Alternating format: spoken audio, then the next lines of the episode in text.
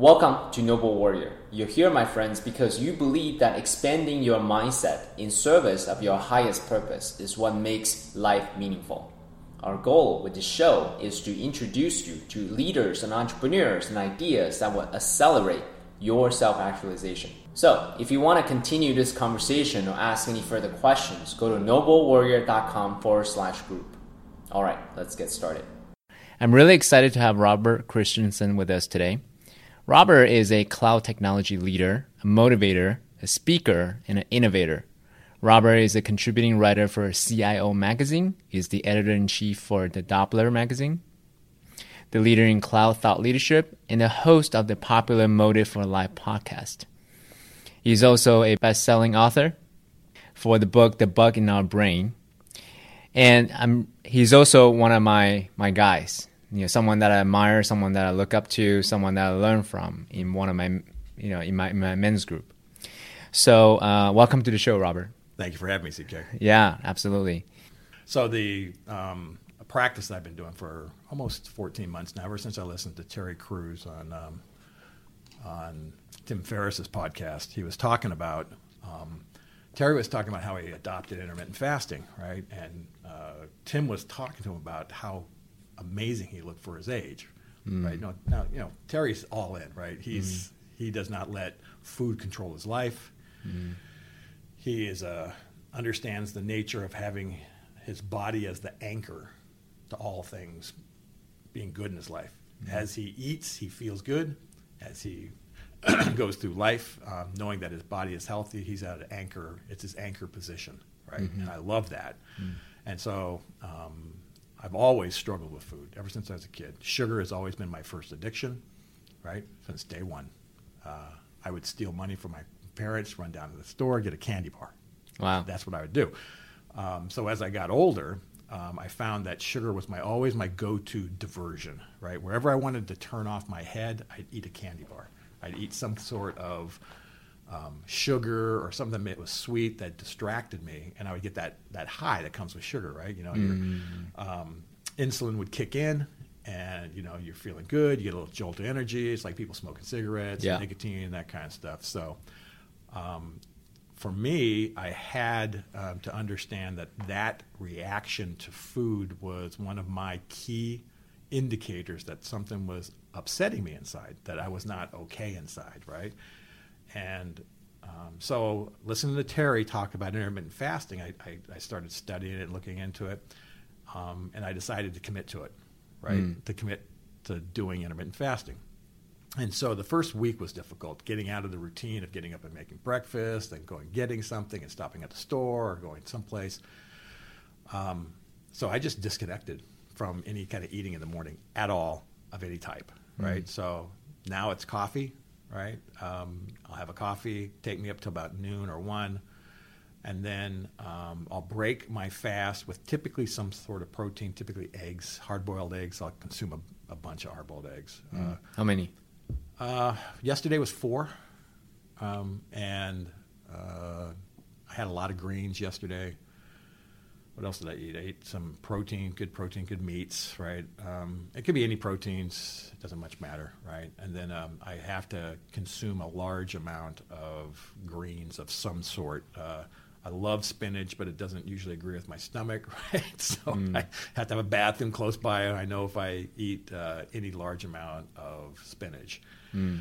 But, you know, I mix it in with kale. So a great deal is I just go down to Ralph's and take one of their, their things and just cram as much um, lettuce and various things in there, throw some turkey or chicken on top of that. It's like seven bucks.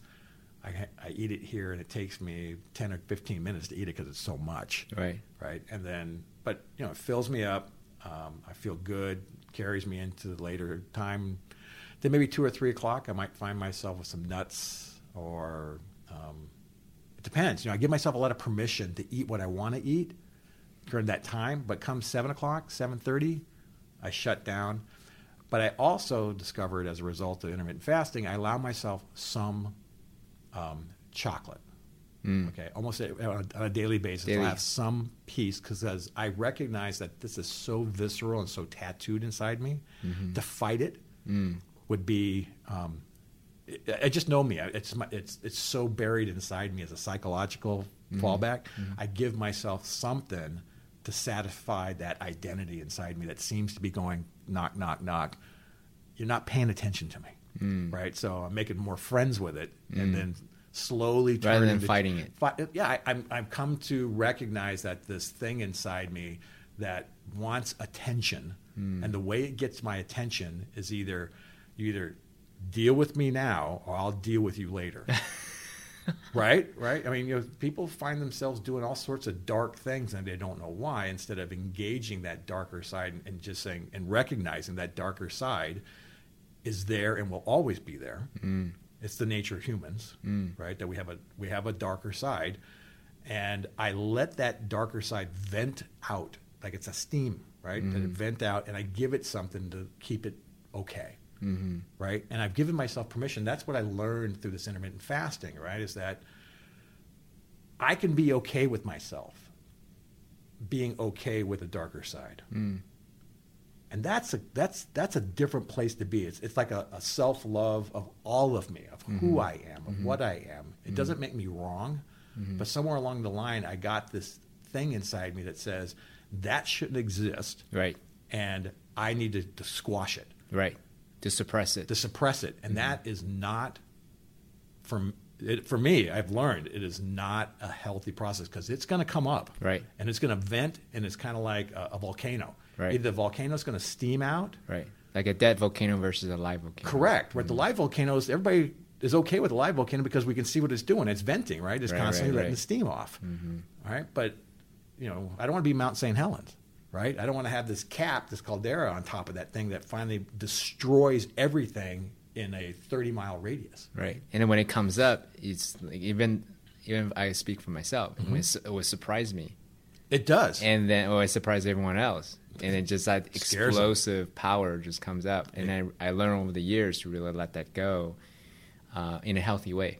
That's exactly right. It's got to come out, right? It's got to come out. Mm-hmm. Especially for I think for men is that we we are so hard on ourselves Mm. to be a certain way that if I have that dark side and it comes out, I must be wrong. Mm-hmm.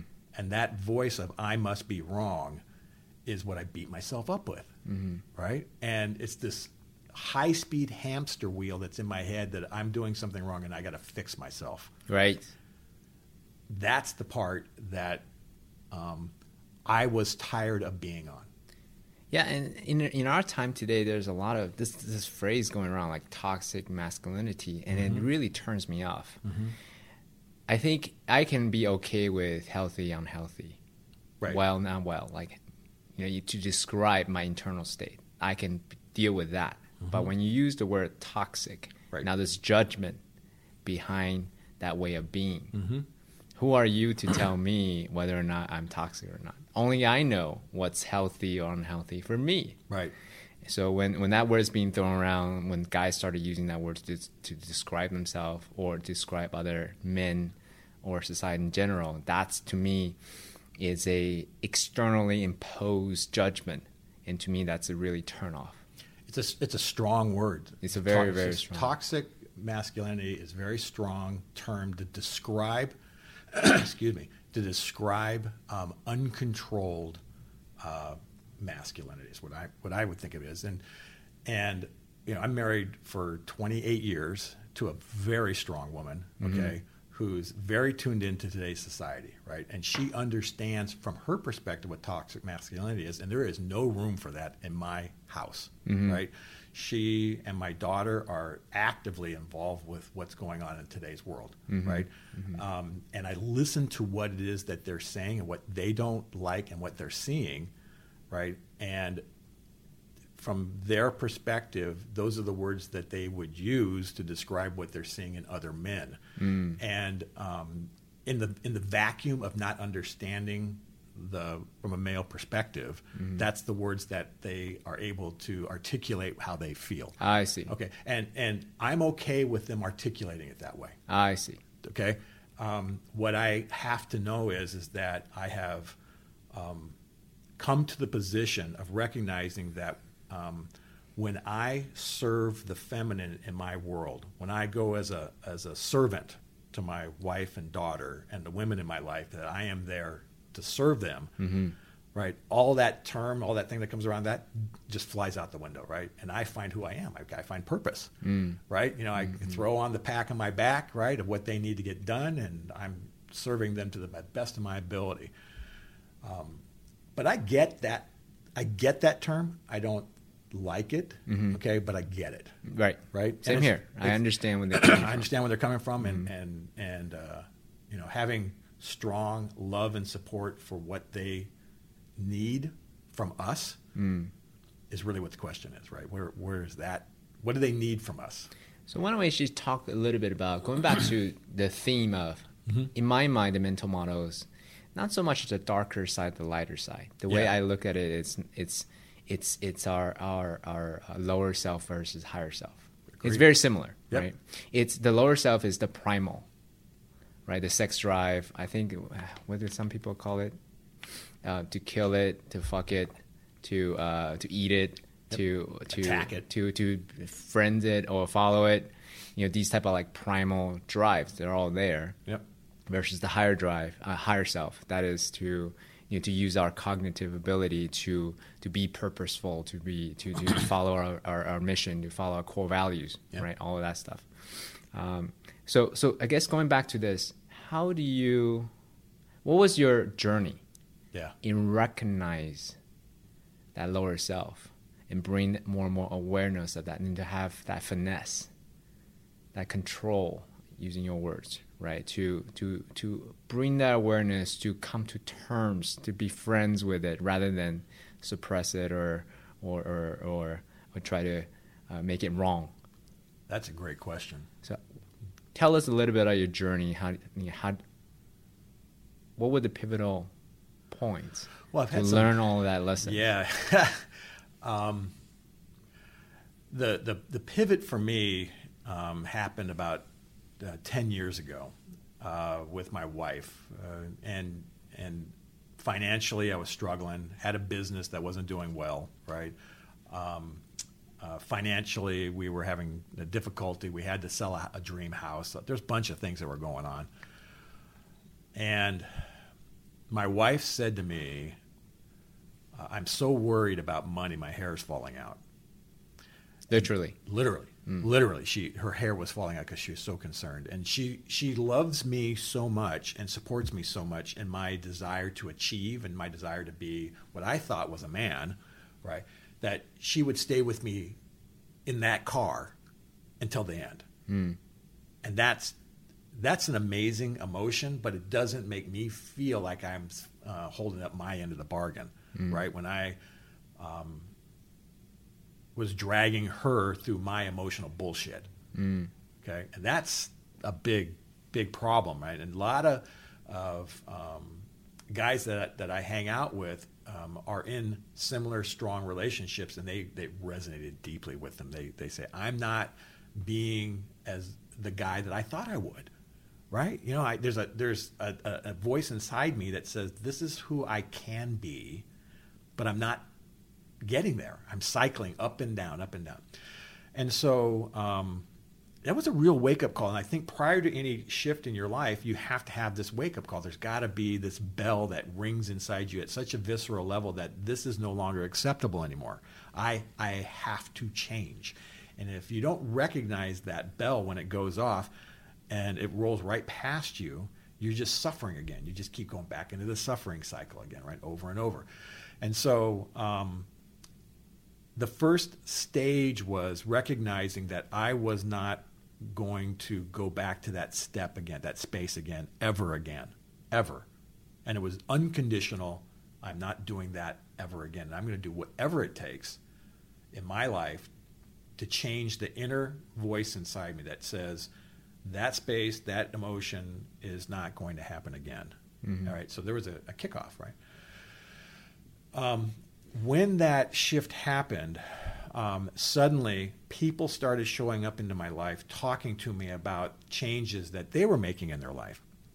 They were, I was resonating with the creative force, this life force inside me, and it was bringing to me people that were saying, I felt like you, and I recognize that, and this is what I did. So I just start trying them. I just start trying their different things, right? I just I Well, what doing are they? different- Well, I um, met a group of men. Okay, you and I are part of that group, right? So we um, uh, we did that.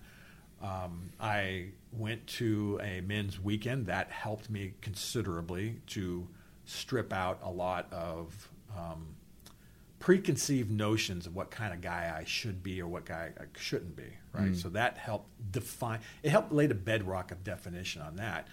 Um, the, the challenge was is that I wasn't my relationship wasn't dying in the terms of a relationship. We weren't talking about divorce. We weren't talking about separation. We had kids. You know, the the family entity was pretty strong, mm-hmm. right? Mm-hmm. The the the quality of our life sucked, mm-hmm. right? Mostly because of money and um, and a, a very emotional state that I was in, having not see who I was. Um, I found the courage to change the relationships with some other men that I was having in my life from being a victim hmm. to owning the relationship. and and so when you're being a victim, you're being powerless. It means like I can't do anything, therefore I fall into a victim role. Sure. And when you're a victim, you now are perpetrating your victim status, your victim emotions on those around you. Hmm. Okay? And so my wife, family, anybody around me were being victimized by me. She was her hair was falling out. Hmm. Okay? So my victim status, and when you're in it, you don't know you're in it. That's that's the challenge with being a victim is you don't know you're in it. Hmm.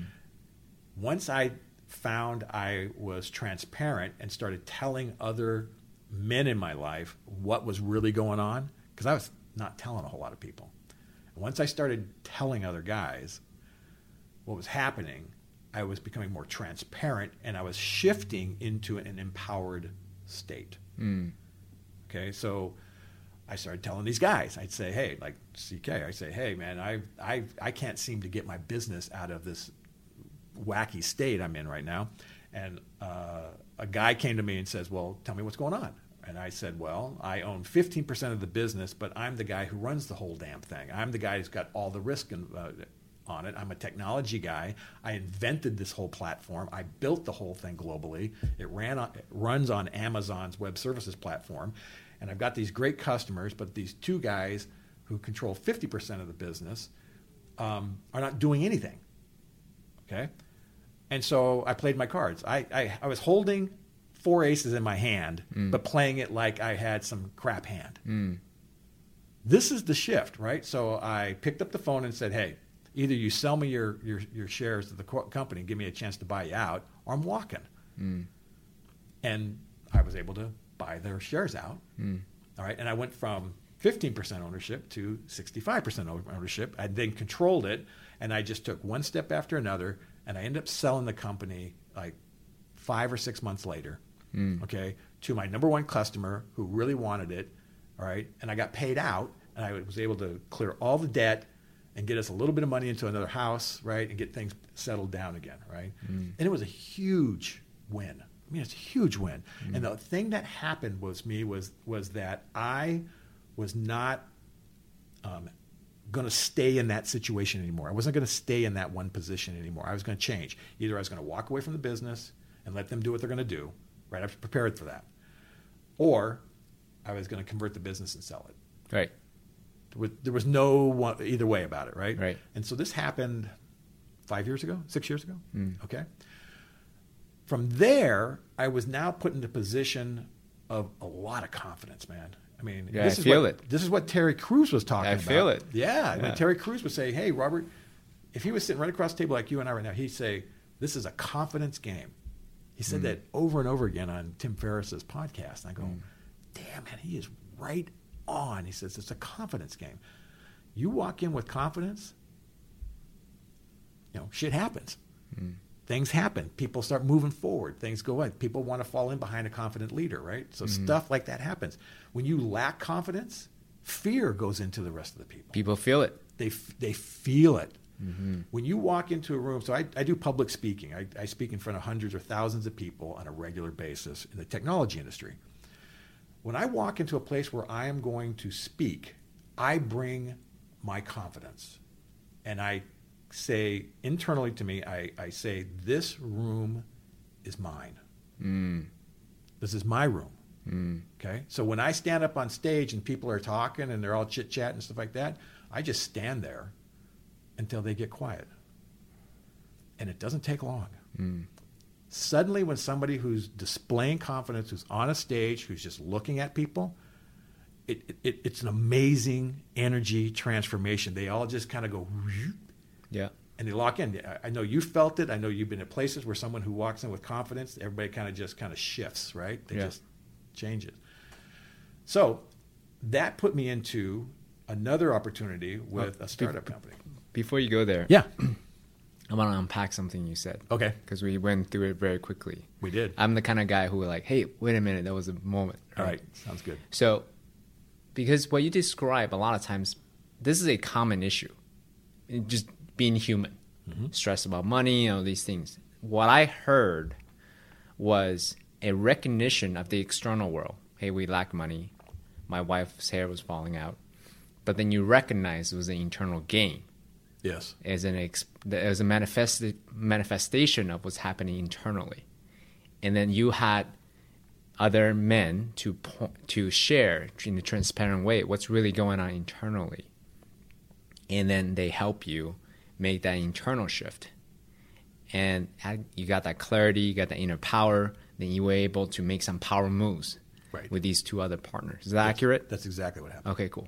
So, so to follow up with a mm-hmm. couple of points, some people then say, "I want to be radically transparent everywhere." So, did you just become transparent to every man that you meet, or a select few? Just let's put some qualifiers few. around it. Okay, so say a little bit more about who are some of those men that get to see the inner world of Robert Christensen. That's a really good question. That thanks for parking on that one. Um, the I think about the guys that I talked to. Um, there was a there had to be a solid um, foundation of confidentiality, right? That I had to be able to talk to them about this lack of confidence that I had. Um, that I was falling into this failure role, and I felt like I was rolling down a hill uncontrolled. When I that that failure feeling would come and go, right? It's like you know, it's like someone with a switch, right? You know, It's very, talking- very subtle. It's subtle, It's right? But- so internally, it's like a couple of degrees difference. it, it it's like trying to if you've ever done sailing right it's like tacking right you got to Mm-hmm. go back and forth but you're heading to some some compass direction but the real great sailors are the are the world's best tackers right they change directions they they come back and forth back and forth against the wind right and they're sailing into the wind Mm-hmm. but they're using the power of the wind to move the ship I love that analogy, by the way. yeah, it great. really is. It's Yeah. that I needed daily, or if not every other day, check-ins with these guys to say, "Hey, you know what? I've been able to go a couple, two or four days, but I'm right back in that funk again." And I would call him up and I'd say, "Hey, um, I don't understand what happened. I am falling backward again because of a comment my wife may have said.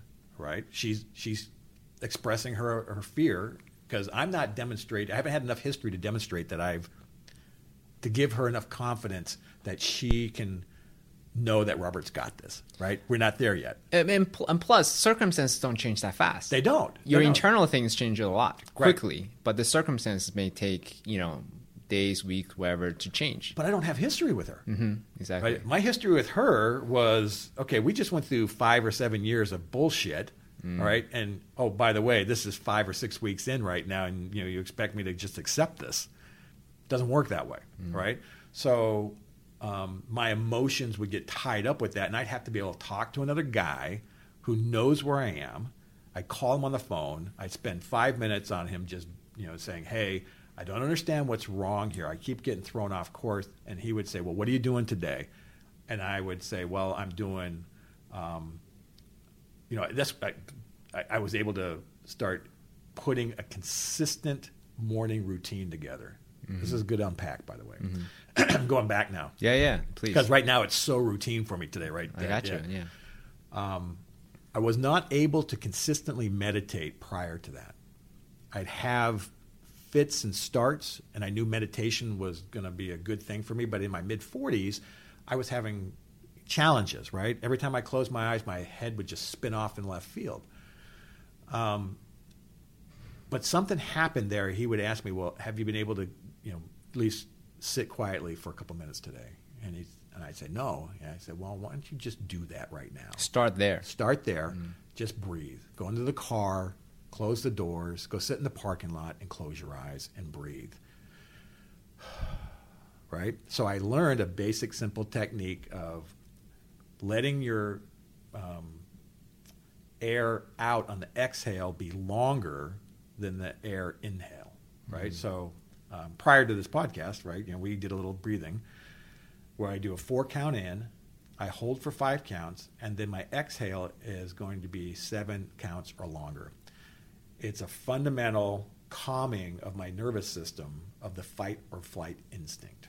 Hmm. And this is old, old, you know, meditative techniques, right? There's nothing yeah. new here. But it worked. Well, there's a reason why it lasted for yeah, hundreds yeah. and thousands of years. Right, right. Yeah, it's it's good stuff. So I started there, and I had this guy named Neil. Um, he taught me just to, all right, just right now, man. Robert, Robert, just walk, go outside and get some sunshine. Right, look at the sky. You know, take a walk around the parking lot. So now, consistently, sometime around 11 or 11:30, most days, I'll do a walk around the parking lot two or three times just to get some sunshine, give my brain a break, give myself a little calmingness. And it's such a good grounding. And I feel better, right? I physically feel better. So I started picking up some of these initial techniques from these guys that I was that were next to me. And the reason they were showing up is because I was willing to take it in, right? If you're right. not willing, mm-hmm. you're not going to hear it. So that was one thing. And you also were willing to execute. More, I think it's even one more more willing mm. is I was willing to call them. Mm. Therein lies the trick right there. Mm. If if I'm not willing to pick up the phone or text somebody that says I'm in trouble, mm. and to recognize my emotional state as being that negative falling back state, I will never get better. I have to have somebody around me that I can connect with that's going to suggest take this action or do this thing, right? That's why I think coaching and having people around you who are your trusted um, uh, partners in life is so critical. a, a, a, man on his own is a hard, hard road, mm. right? You know, I think any human on our own is, is a hard road, right? Mm-hmm. You know, mm-hmm. we're social creatures. But a man who has another man or a group of men around them that are walking with him in this and helping him get better, it's an unbelievable mm. uh, emotional um, guidance system. Really, it's like this thing that pushes me down this path. Right. Mm. Thank you for sharing that. That's yeah. a beautiful journey. Um, over the weekend, I went to a meditation retreat. I had a realization that um, very similar to this conversation. I have thousands and thousands of acquaintances over decades of my life. I have hundreds of friends, but a handful of brothers. Yeah. To me. And and what makes someone a brother is the longevity of the relationship, the depth of the relationship, but also their willingness to really shine a mirror for me. Mm. Um, that level of trust, confidentiality, really showing each other, you know, what's really the internal grappling that we have mm. as human beings. Grappling is the great word for that, by the way. Yeah, it's a couple of degrees of grappling, like things we wrestle with. Sometimes we don't even have words for those. We have to tell stories. Mm-hmm. Yeah, that's you know that's why stories are so powerful for us. Um, they give meaning to the emotions I'm feeling, but I can't put words to. Yeah. And so, so some it's weird to me sometimes when someone calls me brother Mm-hmm. without that relationship. I'm like in my mind I'm thinking, do we have that level of relationship? Are we there yet? Right? Yeah, like well, I call you brother for sure. No, I appreciate that. Yeah, you, yeah, you and I, we have that kind of relationship Yeah. where we can have the privilege to shine mirrors for each other, right? it's a it's a good It's an earned position. It is an earned thing. That is so true. It's really interesting that you say that because um, it's so easy to break that trust, right? It, it, it is. I find it comes about by a simple act of does somebody follow up with what they said they were going to do?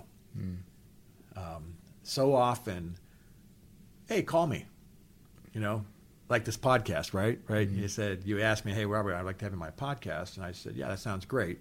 And you said, I'll send you something to set a date. I responded, okay, and now we're here, mm-hmm. right? And we we were at the place we said we were going to be at at the time that we said we were going to be there, mm-hmm. and we're in that process of whatever's next is going to come next, right? That simple follow through process is not in a lot of people hmm and that's that that I don't know if that's new or if that's a long time human thing. I don't have the context around it. But what I know is that the guys that earn a space with me as a brother um, do that. They're there when they say they're going to be there, and if they're not, they give me enough you know, head time to say, "Hey, let's figure it out and go find something else to go do." Yeah, for sure. In my mind, it's think of it as a like a bank account as an analogy, Mm-hmm. and that promises and requests fulfilled, you're depositing into that bank account. That's Now that deepens the relationship further and further. That's a really good way of looking at it. I Right. like that s- story, right? Yeah. versus if you don't make that deposit with the promises and requests fulfilled, then it's like, can I really count on this person?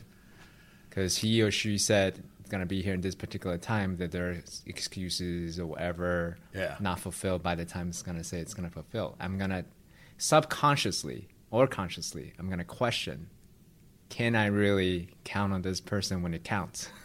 That's a really that's a really good point. You know, the the earning of trust is like in a banking account of requests and fulfillment. That's that's I like it. Promise. Would you say promises, And requests. promises and requests?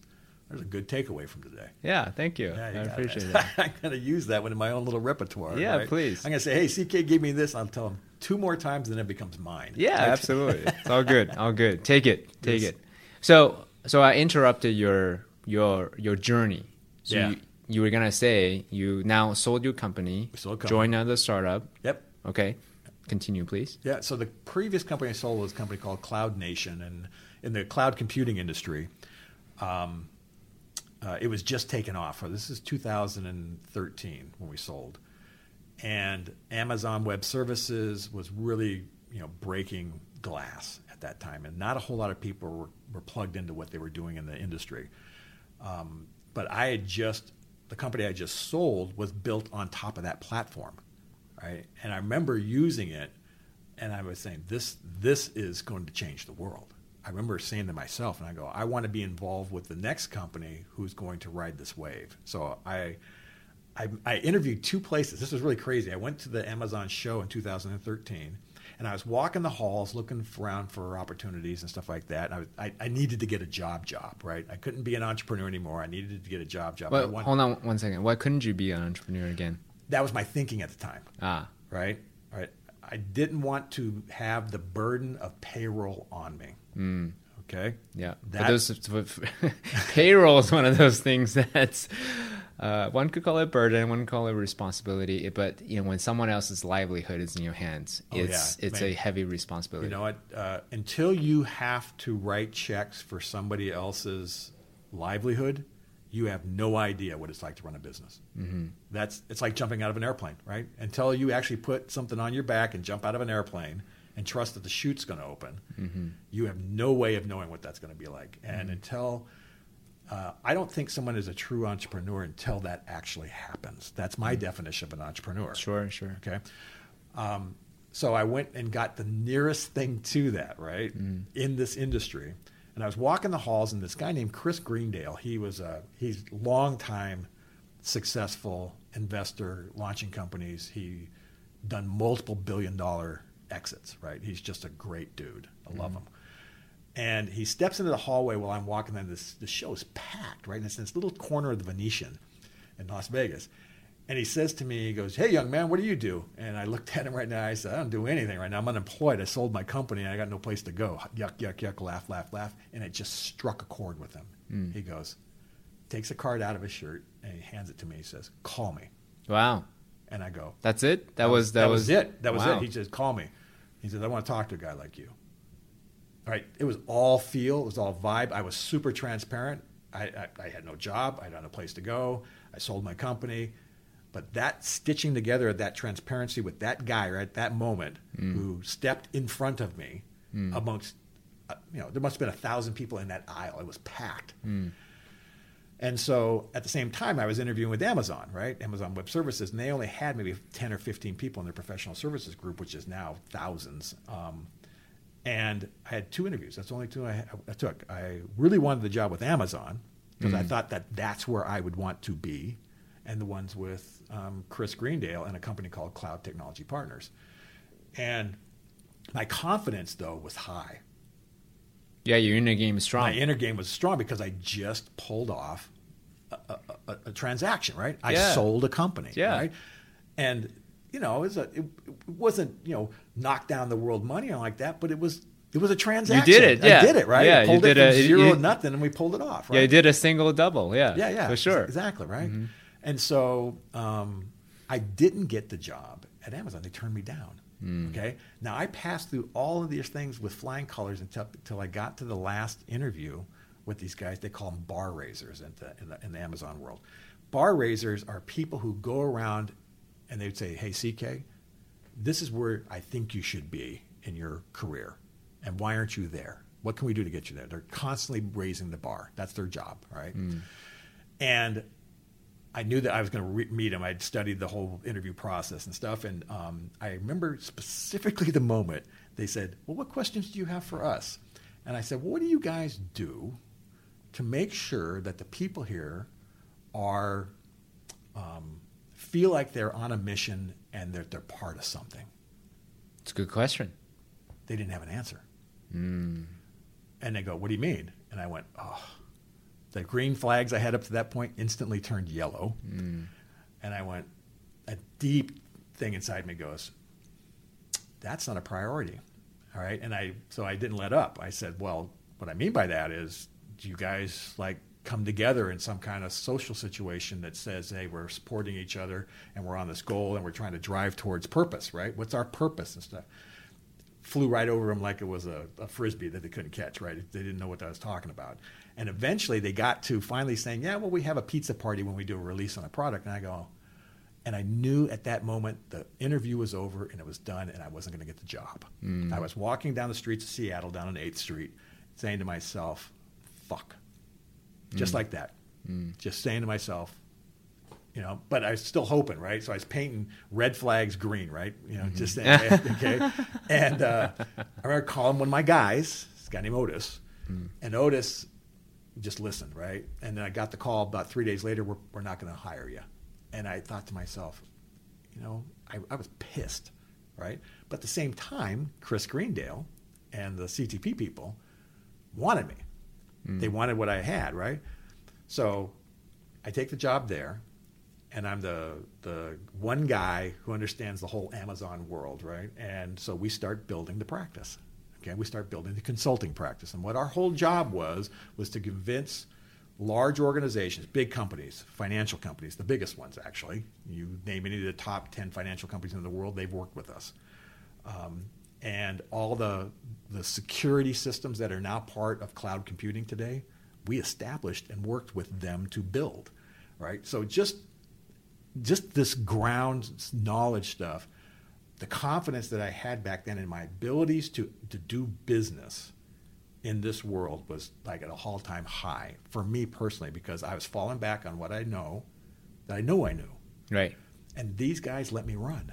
Hmm. They just let me run. They would they were the finance guys. They were guiding the ship.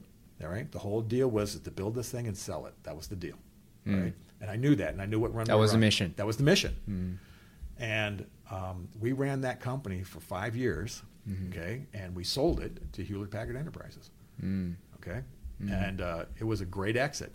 Mm. It was a great exit, right? And So th- for those of you that don't know, Robert is smiling really big right now. Yes. and it was great. You know, I wasn't a money guy in, but I was like right on the heels of those folks that were the money guys. Sure, right? sure. So I, I, I, I always said to the people who were in that pool with me, I said, these guys know what they're doing. Mm-hmm. Let's draft on them. Mm. Right? We're gonna. It's like being behind a, a an ocean liner, right? And you're in behind the draft, and you're just being pulled along. Mm. Okay, let's draft on these guys and learn. Mm. So I got a front row seat to what is now easily the biggest, most single tectonic shift in technology ever, to me, ever, is Mm. The consumption of cloud computing globally, the where it is right right now. I Mm. mean, it's it's stunning.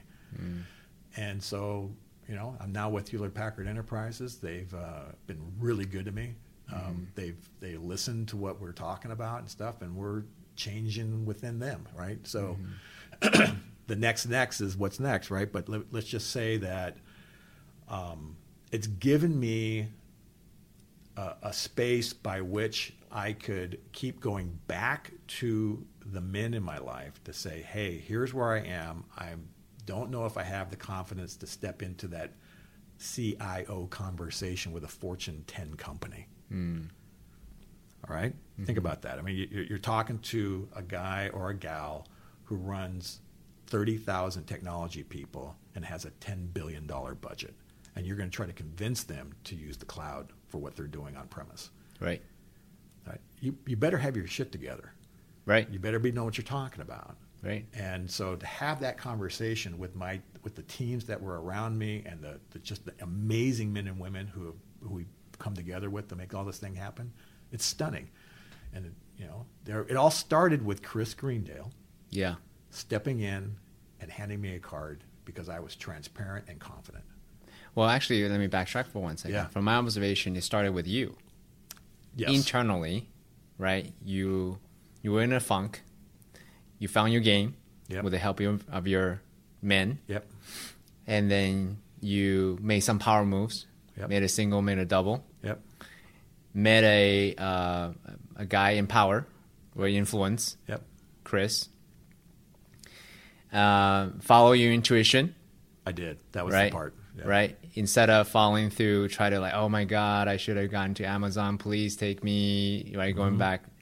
You follow your intuition. Join Chris's team. Draft behind. Yep. These financial Just learn- guys, just learning from those guys. Learning, learning, learning. You know your craft, of course. Mm-hmm. And then you step into that new platform, following the momentum, build your team, have a big exit. Now you're stepping up to a bigger game Yes. right? So Confucius said self mastery, family, nation, world. Hmm. Bigger and bigger platform. Yes. But it's fractal. Hmm. Starts always, Always with starts self. beginning. First A lot, domino. Right? First domino. Oh, no matter what, things don't go well. Hence why when I talk to people, I I ask them a series of questions, but always kind of get it, try to get an idea what's going on internally, because that's where the internal compass starts. A couple of degrees is. over, as you said, tacking, it's gonna make a huge external um, shift, It is. right? So, did I hear your story accurately? You did, but I've, I, there's another complete other side to this. Please, let's hear it. While I'm going through this, I would fall back into um, couple of series of, of mental states, emotional states that I didn't understand. I mean, I never had it so good. I mean, I'm, I'm serious, right? So coming out and, and advancing um, through with Chris Greendale, another guy, James John uh, John Rounds, who was his partner, and a guy named Eric Sebesta. They were the original founders. Um, they would say things to me, "Go do it. Just go. We got you." That level of belief in me or the teams that we were working with and the things that we were trying to get done was was ridiculously empowering. I mean, like, okay, now it's about do I trust myself? Mm. Okay, to do that. And what happened was I would I would come off the rails for about a, a week or two, right? And I didn't understand what was wrong with me What do you mean coming off you guys? emotionally. So I would have these free floating anxiety attacks, okay, while I was on an airplane flying someplace and I didn't know was it butterflies? I don't know what was wrong with me. You know, I'd have these um, uh, uh, for lack of better words, they were um, diversion attacks. I'd eat too much sugar, for example, right? I somehow gained ten thousand dollars in credit card debt, and I wasn't paying attention. I have the cash in the bank. How come I'm not paying the credit card? Right. So there's there was weird behaviors that were showing up in my life. As the more I succeeded, these behaviors became more apparent. Mm. Okay. And back to that darker side, right? Mm. And what I realized was that there was an inner voice to me that said I didn't deserve the success that I was having. Mm. That's the short answer. Okay, that there was a worthiness issue inside me that was holding me back from becoming that next level. And a book that changed me, completely changed me, was written by a guy named Gay Hendricks called The Big Leap. Now, The Big Leap uh, is about people who are going up above their comfort zone, what they call their upper limit. Yeah. Right? and it's an upper limit of success. Now, it could be in relationships, it could be in health, it could be in career, it could be in finances, it could be spiritual, right? But there's a, there's like eight areas he talks about. But he is um, really renowned for working with executives of large companies who are trying to make those big leaps, okay, and they don't know what's wrong. And so you see this all the time with lottery winners, right? And Yeah. sports figures and um, folks who succeed at a level and then they, they just burn their winnings down, right? They just do silly things, Right. right? Um, Irrational. irrational behaviors, and you just look at them and go, "What are you doing?" Right? Right. What? What? You cheated on your wife when you're what? Right. Right. And the whole thing comes crashing down because they're at a level that they simply do not know how to handle because there's something wrong. There's a big leap. So this book, I started implementing the. There's a bunch of um, uh, mantras and meditations in the book, and I started doing them every morning. And every time I started feeling awkward, I'd do this stuff and it'd settle me down. One of them that I got from another book way back when was um, from The Master Key. Mm. Okay? And it goes like this uh, I am whole, perfect, strong, powerful, loving, harmonious, and happy. Mm. I'm whole, perfect, strong, powerful, loving, harmonious, and happy. Believers and supporters surround me. That is burned into me. Mm. So anytime I start feeling wobbly, like I'm in an upper limit problem, I repeat those and I get grounded. Believers and supporters surround me. Everywhere I go, people want to talk about success. They want to talk about doing something good. They want to do the next thing. I'm whole, perfect, strong, powerful, loving, harmonious, and happy. So that book then pushed me into well, why is there an upper limit? What's going on? What is the reason for the upper limit? And from where I come from and all the studying I've done and all the research I've done, it's just endless, endless, you know, get this research paper, go look at this thing, go talk to these spiritual people. It's like that. I've come to a fundamental conclusion that I have a worthiness amount, that my worthiness is like clay and it can either uh, be added to or pulled away. And it's an identity inside me um, that can be dark or can be light. And it's my self worth. And self worth, when increased, naturally lifts confidence. Naturally. When I say I am worthy of a good exit with CTP, I am confidently stepping into the exit with CTP, with my company, right? Hmm. When I feel I'm worthy of selling my company, I step into selling the company. It's kind of like riding a bike. If I'm pedaling and I point it towards something that looks really cool, which is my worthiness, imagine the front wheel and your, steer, your handlebars are, are pointing towards that direction. I feel worthy of heading that direction. I naturally start pedaling more towards it. Hmm. I find the energy to pedal towards whatever that is. Hmm. And I avoid the things that I don't want. Hmm. What ends up also happening is, is that my perspective widens. So you can't see my hands right now, but I'm, I'm, I'm as if I have my hands cupped around my eyes and I widen my view, my perspective views when my worthiness goes up.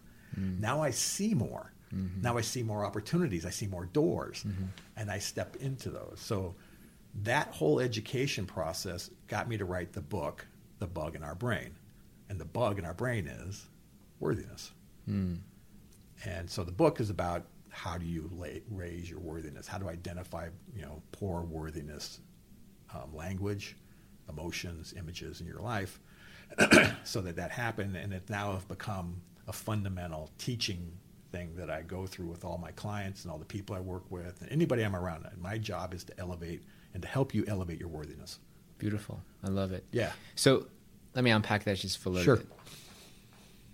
So you recognize during those times when you're flying, having anxiety attacks and things like that, that internally, and then you jump into the big leap, and, and then that really um, um, opens up new ideas of this idea of worthiness. Mm-hmm. Totally agree. I can empathize for sure, hundred percent. I know where my internal game isn't strong when when it is strong. Right. Right. That I'm worthy versus am I not enough? Like then then I try to artificially inflate it with more knowledge and then and then so so so here's actually an interesting nuance that only you know not you robert but you whoever is listening that you know if it's artificial i'm pumping myself up externally mantra whatever uh, then it will appear as arrogance versus someone who is truly grounded i am worthy doesn't matter what you think of me like i am i know who i am authentic worthiness, right? Right. How do you discern where's the line between the two? It's about being clear. Say more about called, that, please. Okay, it's called dense energy in your heart. Okay, okay I'm going to so, shift gears pretty hard. Yeah, okay? yeah, let's, let's hear it, right. please. So, um, Michael Singer, he's an author, wrote a great book called The Untethered Soul. Beautiful book. Okay. In there, he talks about energy locked in your heart mm. and how to clear it. Right? He truly believes, along with a lot of Eastern philosophy, that the that the heart is at the center of energy, mm. and that that energy gets locked in there, and painful energy, right? Much like Michael Singer uses an analogy that it's like a thorn in your skin, right? And just pull it out and deal with the pain and let it heal. But we build these fences around the thorn to protect it from getting poked at. Um, but we got to go back to the to the pain. We got to go into the heart recognize the injury that I have, and release it. Mm. Okay, and that's a clearing. Okay, that's mm. a clearing. That's a process of clearing, and the process of clearing is to know where your injuries are, know where your pains are, what happened as a child, as an adult. You know, she left me, right? Um, somebody, if men and women, you know, um, somebody attacked me, right? There was an accident that happened, no fault, but I'm angry maybe God abandoned me. Pick a topic, right? You know, that's going to cause you injury.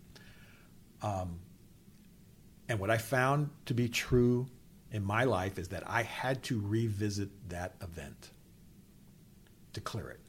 Mm-hmm. I was not able to clear those the, that what they call dense energy in your heart um, by just wishing it away or talking it away. I had to emotionally go back to that spot in time. Mm. Right. So um, I remember one time I was attacked as a teenager in a bathroom. Mm. Okay. Um, these kids were picking on me. I was a freshman. Mm. They were juniors, and they they attacked me in a bathroom. Right. They made me push a penny around a toilet seat. They thought it was really funny. All right. But it was buried in my consciousness, and I every time I thought about it, it just made me angry. Mm. Right. Until I was able to go and unwind that story with somebody I trusted Mm-hmm. Right? I had to carry that energy in me. It was like that thorn, and I built all these little fences around, like Michael Singer did, right? Mm-hmm. What he's talking about. And until I was able to go back there and unpack that, and recognize, you know, that they too are on their path, mm-hmm. and that where would they be now, and what would they say to me today mm-hmm. if I was to run into them? Mm-hmm. And it was really interesting. um, I remember, th- I remember working through this, and I thought to myself, they would either be very, very sorry for what they had done, okay, um, or they would ignore me completely and try to avoid me. Mm-hmm. And either way, I was okay with. So why was I holding on to that story? Why was I holding on to that thing, right? That whole piece, and I was able to let it go a bit, you know. And I worked on that over and over. But that was just one of, you know, how many everybody's got it right Sure, Right, of right, course. right. It's part of being human. it's part of being human Yeah. but as soon as i was able to start loosening up that energy inside me i was now able to start recognizing what's my authentic self right how do i come from that confident spot that you're talking about of my authentic self i had to be more clear inside me so i can recognize who i am Hmm. Am i an injured little boy? Mm-hmm. okay. Or am i you know getting clean getting more clear inside me so i can be my more authentic self so that when my confidence is there it's not looking like ego or pride or you know i'm driving this really fast car. Look at me look at me. Right. you know Um, so let's, if you don't mind, let's get a little Yeah. tactical. Because we can intellectualize anything. yes. So I've done, you know, landmark and where we talk about things like that. So yes, intellectually, right I understand. that i'm putting meaning on that Right, all that stuff. Like totally, it's a beautiful model, great framework. But what are some of the tactical things that you've experienced that actually really help release that this, you know, concretize? so you want to go there No, this letting go. yep uh, versus because it's easy to say I'm letting go of things, and then you can talk about it, you can journal it, you can meditate on it, you can talk with a friend on it, you can talk to a therapist, you can do psychedelics, you can just a lot of things that one can do.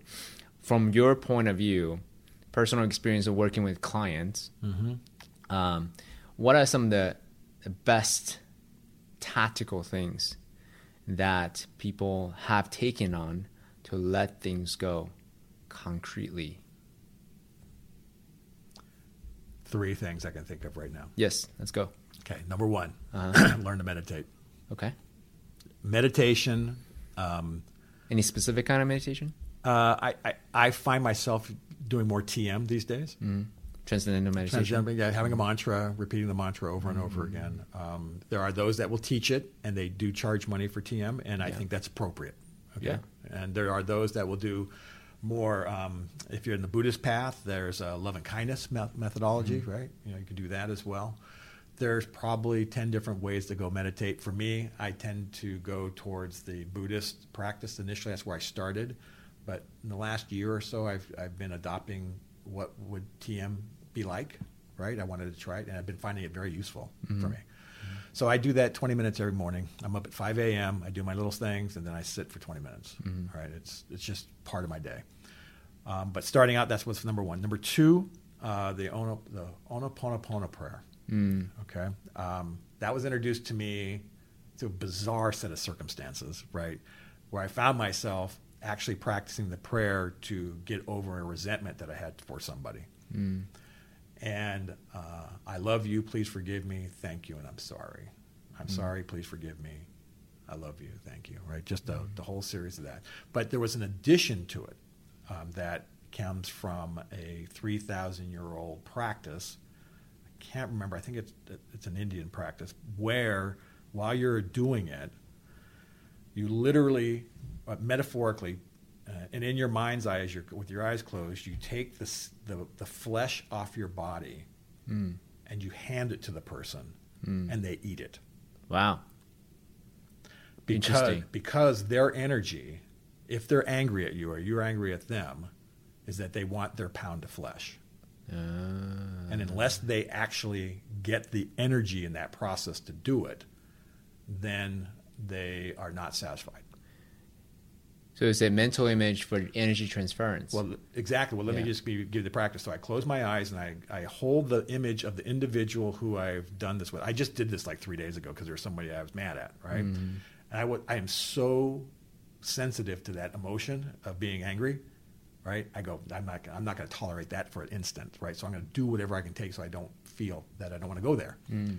So I close my eyes, I hold their image in my mind. Now I see them right now. I'm literally doing it right now. So I, I see that person now and they're happy because I've already solved it. Right, right, like that. But the image back then, I did the I'm sorry, please forgive me, I love you, um, thank you. yeah. Right. So, and then I would take my hand on my on my thigh here. I'd grasp my thigh, pull it up in my hand. In my mind's eye, I've got a piece of my flesh, and I reach out, and that individual takes it out of my hand, and depending on their anger, will show me how they're consuming it.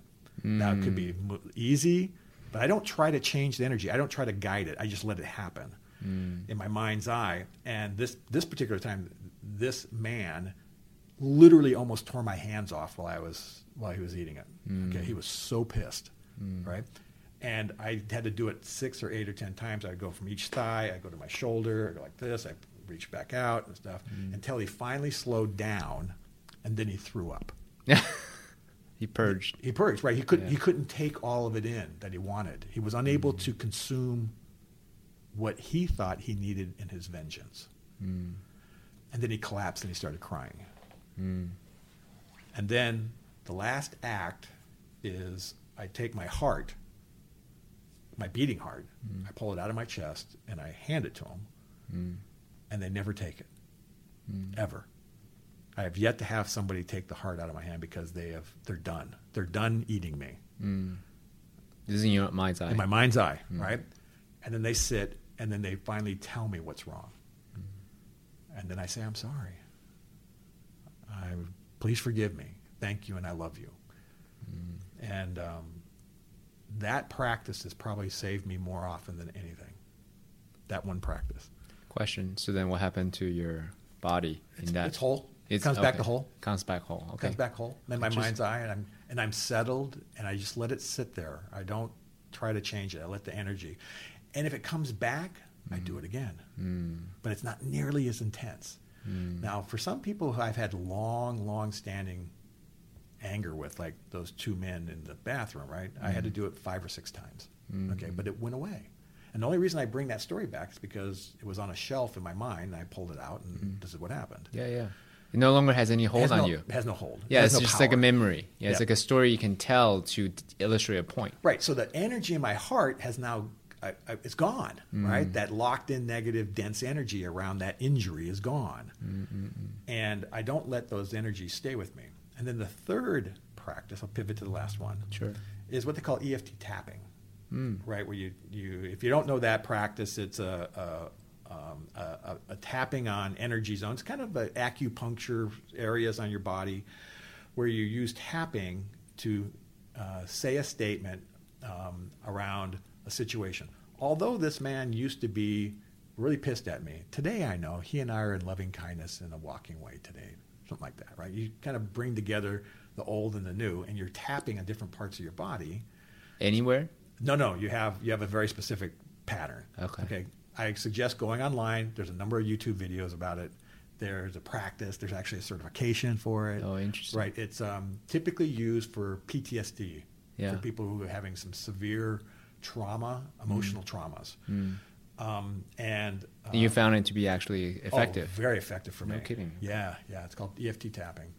Um, those were the three things I use Huh.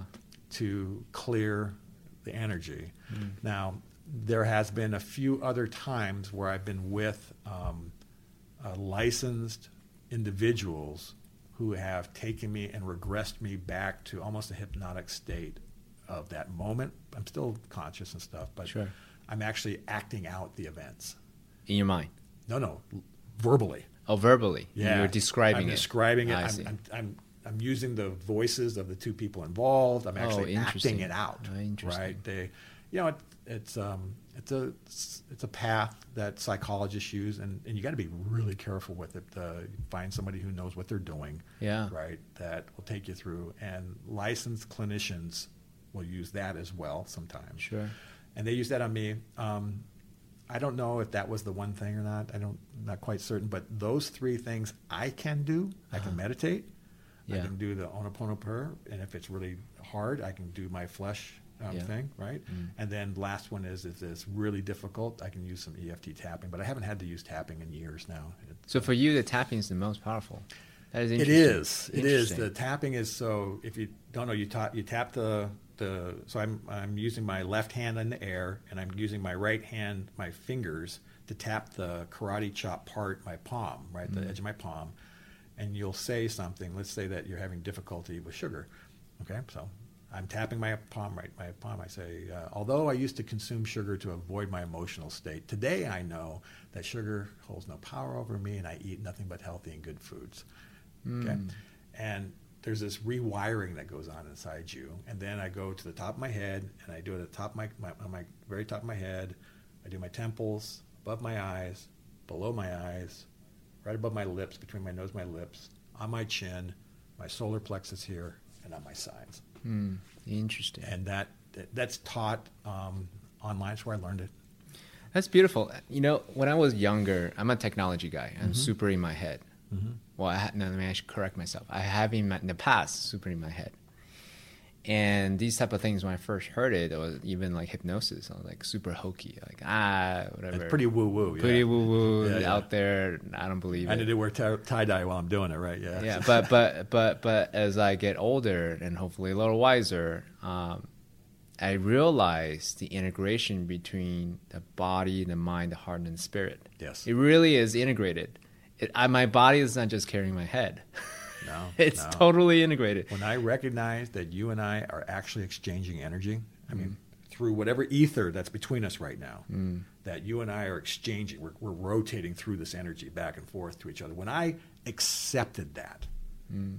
that that the physical distance between us is nothing. Mm. When I accepted that, that that I have the ability to exchange energy with you when I focus on that, all sorts of doors open for me. Mm. So when I speak in public, I am mindfully exchanging energy with the audience as a focal point. So in your mind, is your words are landing to them, the energy are coming back It's to more you. than that. It's my physical presence. It's my body language. It's how I'm walking. It's how my, I present myself. I am a prism by which energy is traveling through. Like a vessel. A vessel? No, no. It's um, Prison. Like, like glass. Mm, It's like a. It's like a. You know, when light goes through a prism, it turns into a rainbow, right? It Correct. refracts. Right. Yeah, I look at it that way. That I am that prism for that event at that moment, right? Mm-hmm. All energy is ro- coming through me, or coming through me. I am not what they want. This is really important as a as a leader, as a speaker, as a man. It's not Robert they want. They want what's traveling through me. Mm. They want the energy that I'm that is coming through me. They want um, to connect with the um, the life force that's traveling through me and however I'm presenting. What got them there was a technology talk, right? Right on you know Microsoft Azure's latest security things, right? You know I happen to be talking, but what holds them in their seat is my energy. Mm. That's what keeps them there, and, and they're not going to remember a dang thing I say, but mm. they are for sure going to remember how they feel. Right. Mm. right? The event and the emotion of that event mm. will get them talking about, oh, hey, that, that speak Robert really did. That was really pretty interesting. What did he say? I don't know. I got maybe one thing out of it and I spoke for an hour. But so, CK, I think about what you and I are doing, right? We're just flowing a consciousness between us. And when I accept that that is happening, just everything changed. Mm. I think it's pretty interesting that we got to that point here in this conversation. Actually, that, Yeah, we never- that we. How did we get to this spot? Right? You know. Mm, Thank you for that. That's really, really beautiful. Man, you dropped so many gems. How we doing on time, by the way? Are you okay? Yeah, we got we got another fifteen minutes. 15 whatever, minutes, yeah, whatever cool. we want to do.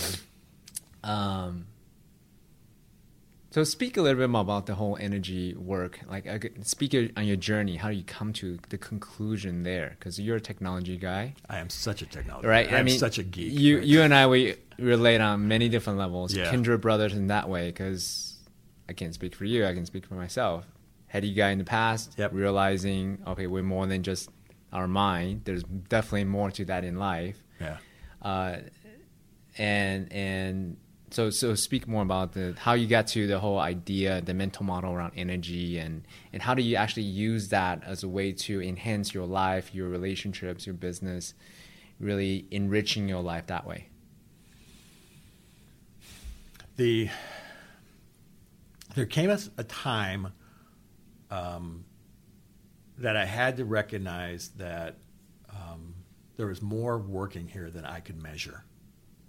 I'm a scientist. I went to school for science. I practically got the scientific method tattooed on my forehead, right? You know, If you can't measure it, it doesn't exist. That's right. right. That's right. That's how we were taught. This world what we're in right now is all evidence based. There's such a movement right now in evidence based action. Right. How do I life hack? I can only life hack something if I got evidence that it works. Right. Mm-hmm. So, you know, uh, God bless Tim Ferriss. Right. But um, I think he's making a big shift in his own personal life again. Uh, you know, if, if I can't measure it, it doesn't exist. Well, that you know, how do you measure love? Show me the meter that I can plug into that tells me that love exists. Right? There is none. However, love is love is what it is, right? It's a it's an energy, it's a feeling, it's an emotion. It's all connected like this. And when um, something happens with my wife, and and we call each other almost exactly the same time to talk about something, there's a connection there that I cannot deny. It, it exists. So, assuming that that presence is there, that um, that I am going to release the need to understand why something exists. Release it. Wait, one more time. Lost me. Okay. I'm gonna release. Uh, release the need to understand why something exists.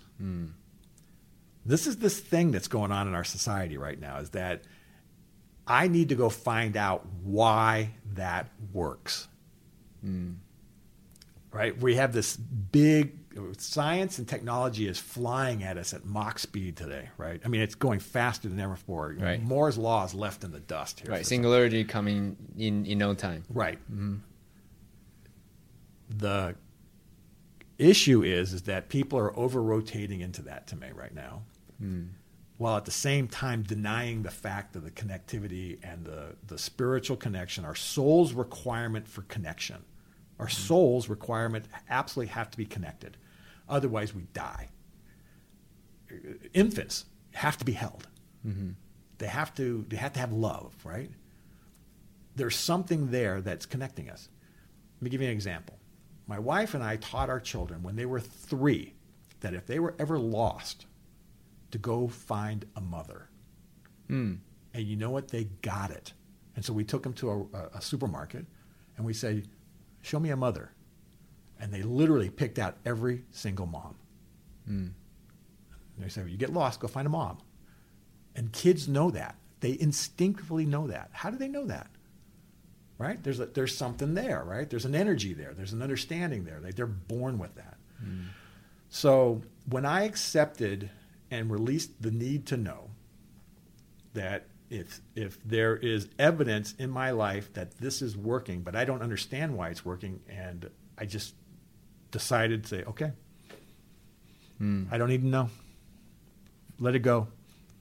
Instead of figuring out why this particular technology needs to work, I'm just going to use the technology. Hmm. Yeah, So- you don't need to understand how electricity works. Just That's flip right. on the switch. Flick on the switch. Yeah. Right.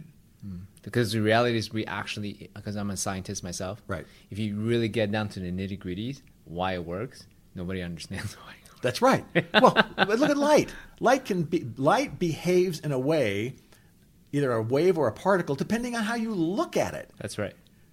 Okay, so my observation of the test screws up the test. Right. What does that tell you? That mm-hmm. tells you that I have energy into the system, and my energy is messing up the system. So how do I even know what the system is?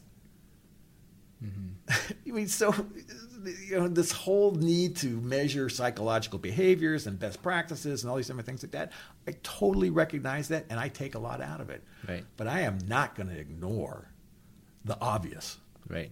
that literal obvious evidence that's what's inside of me that my belief and my confidence has power and that power allows me to move forward in a, in a way of good and that good is infectious and people love it Yeah.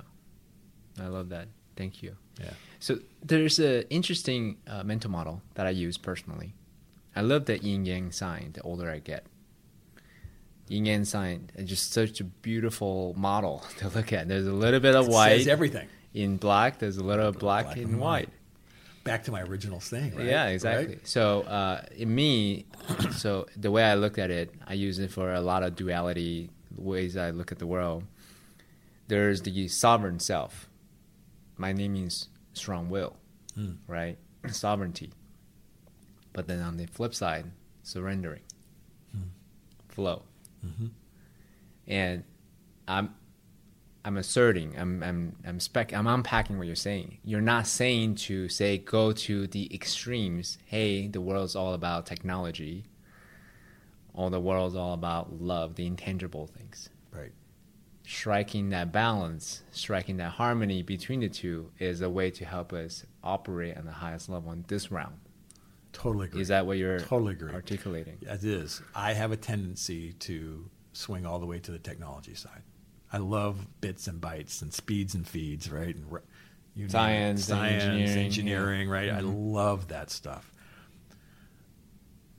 But that little bit of black in the white, or the white in the black, is that recognition that I am a connected human being.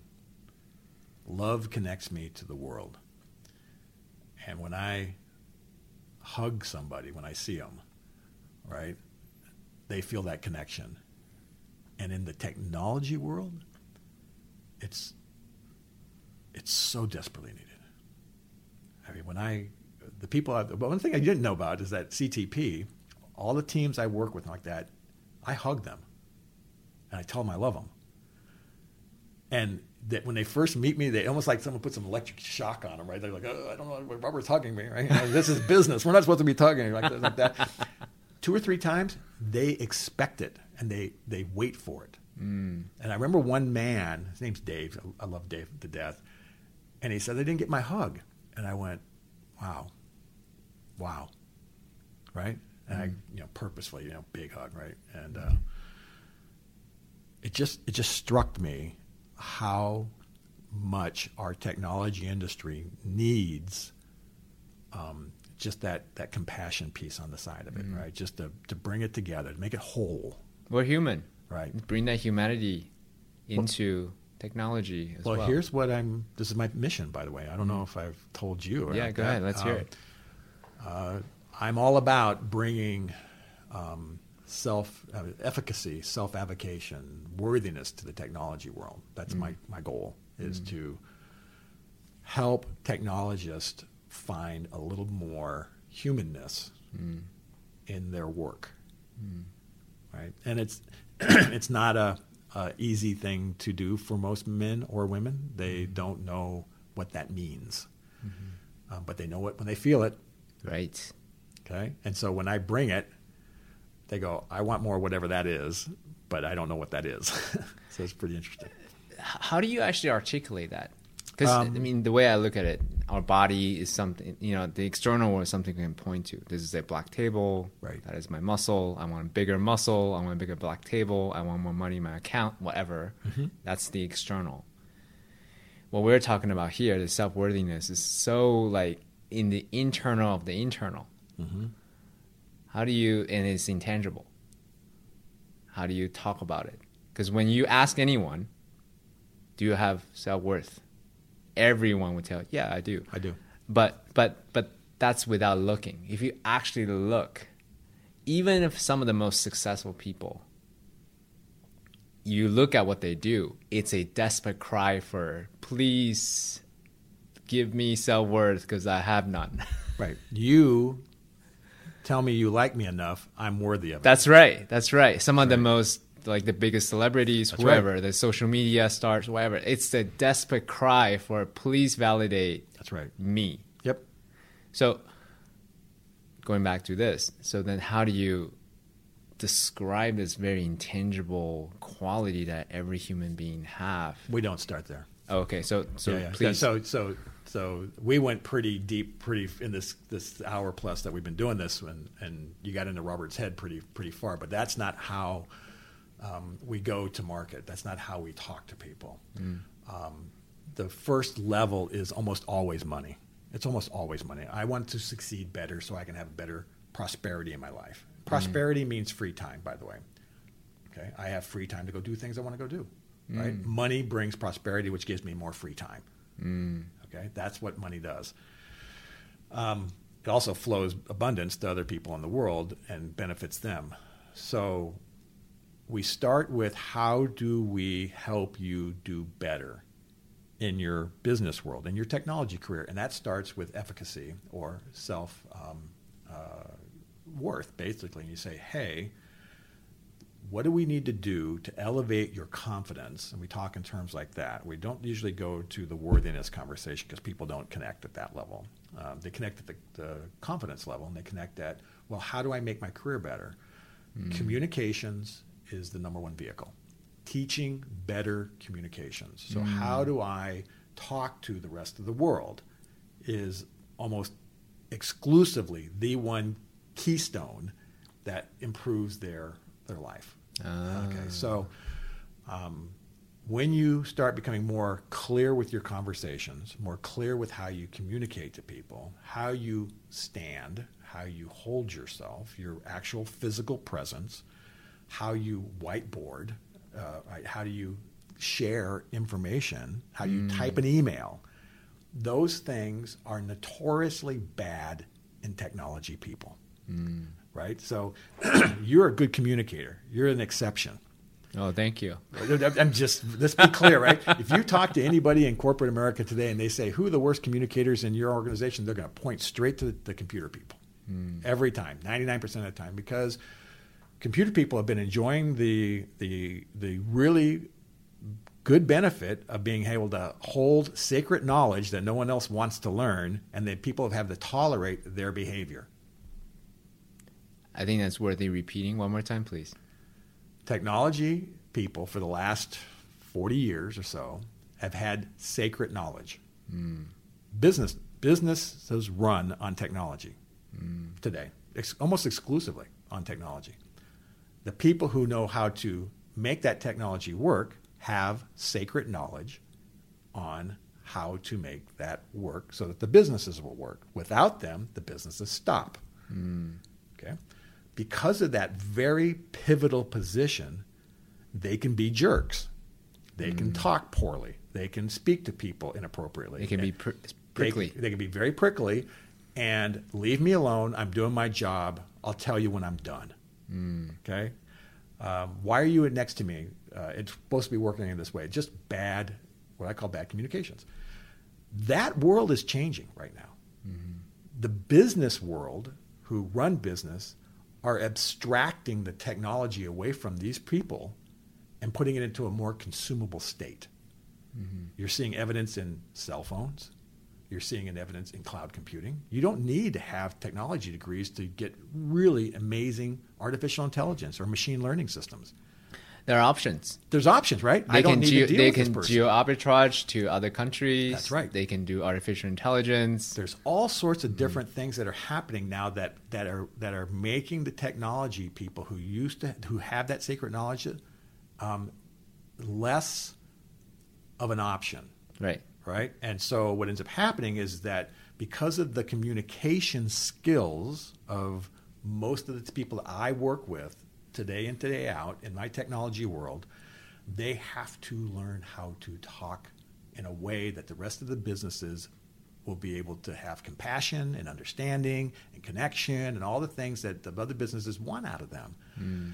And it's a huge problem. It's a huge, huge problem right now. So many of the technology people today, I find, are scared they don't know what to do next. Mm. They don't mm. know how to take their career to that space that like that. So to answer your question, we come in and we say, "Hey, how do I help you communicate better? Let's let's see the things that you're doing to talk to the rest of the world." And we pretty quickly recognize that if you speak this way or talk this way or like that, these people get mad.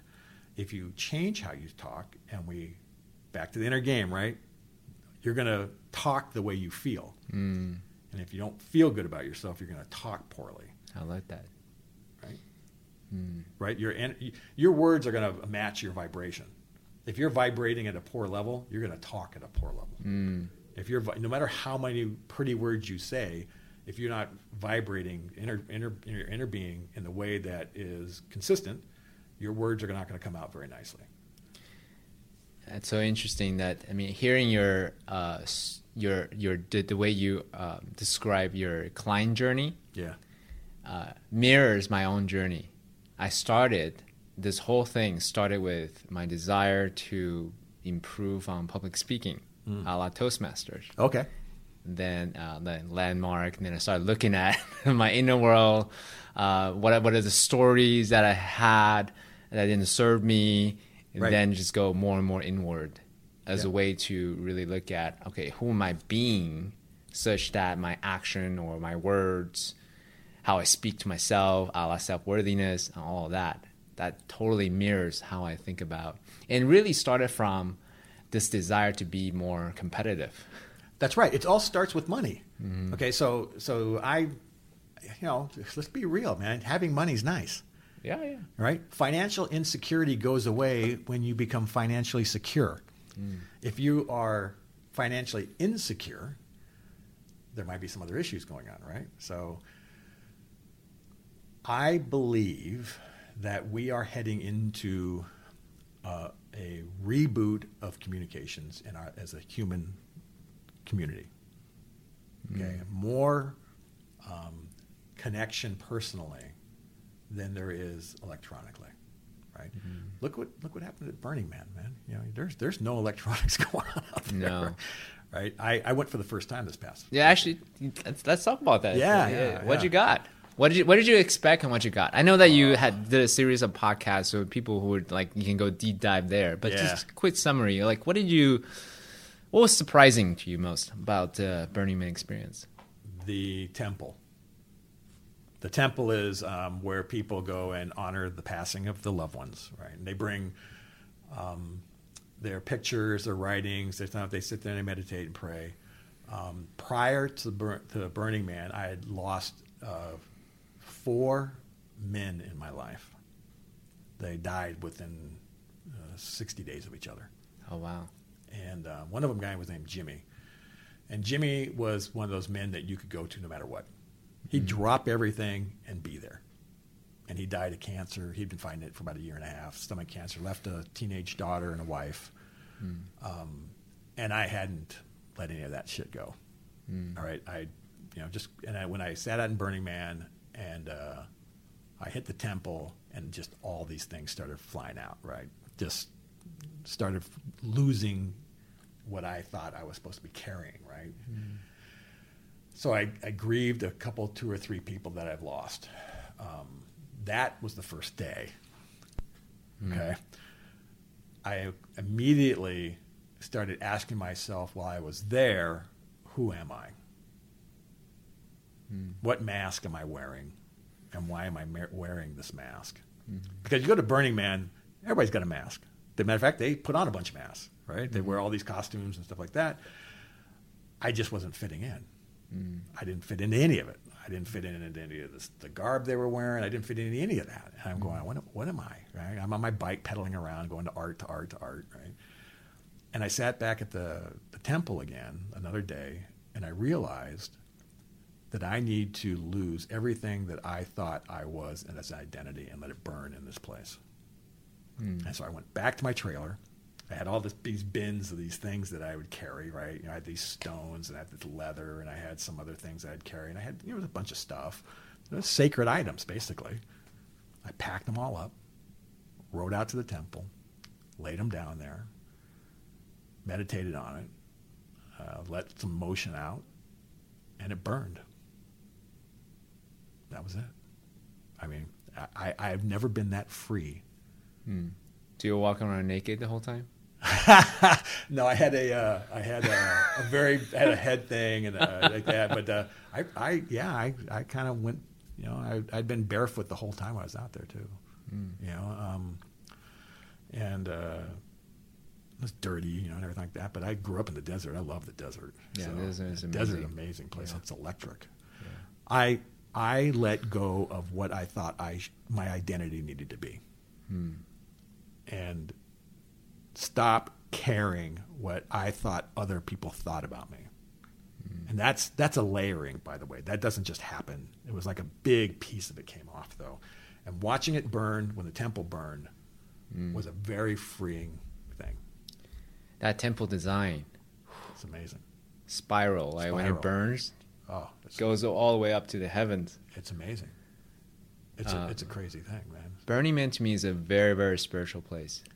It, it a lot of people think of it as a crazy party at the desert and p- where people do drugs or whatever. Yes, there's certainly a You part can find that, that if you for want sure. Yeah. But to me, spirituality is everywhere. It's a very very holy place for me. Even It was. Yeah. It really was. I by the time I left, I had deepened some connections with some people there that I, I never thought I'd go, right? Met so many people from around the world, right? I talked with so many people about why they're there. And, you know, mostly couples, right? A lot of couples, a lot of people there. You know, people are getting married there. There's just a whole bunch Kids of running kids there. around? Kid- yeah, I don't know if I'm like the kid part, man. No? Yeah, that- that- I'm not. Yeah. I'm, fa- I'm a father, right? Right. Yeah, so yeah. you know, I, I uh, there's a time and a place for some things. I didn't think that was that me, but that but that's me though, right? Mm-hmm. Right. I don't need to bring my my stuff onto them. They let them do their thing.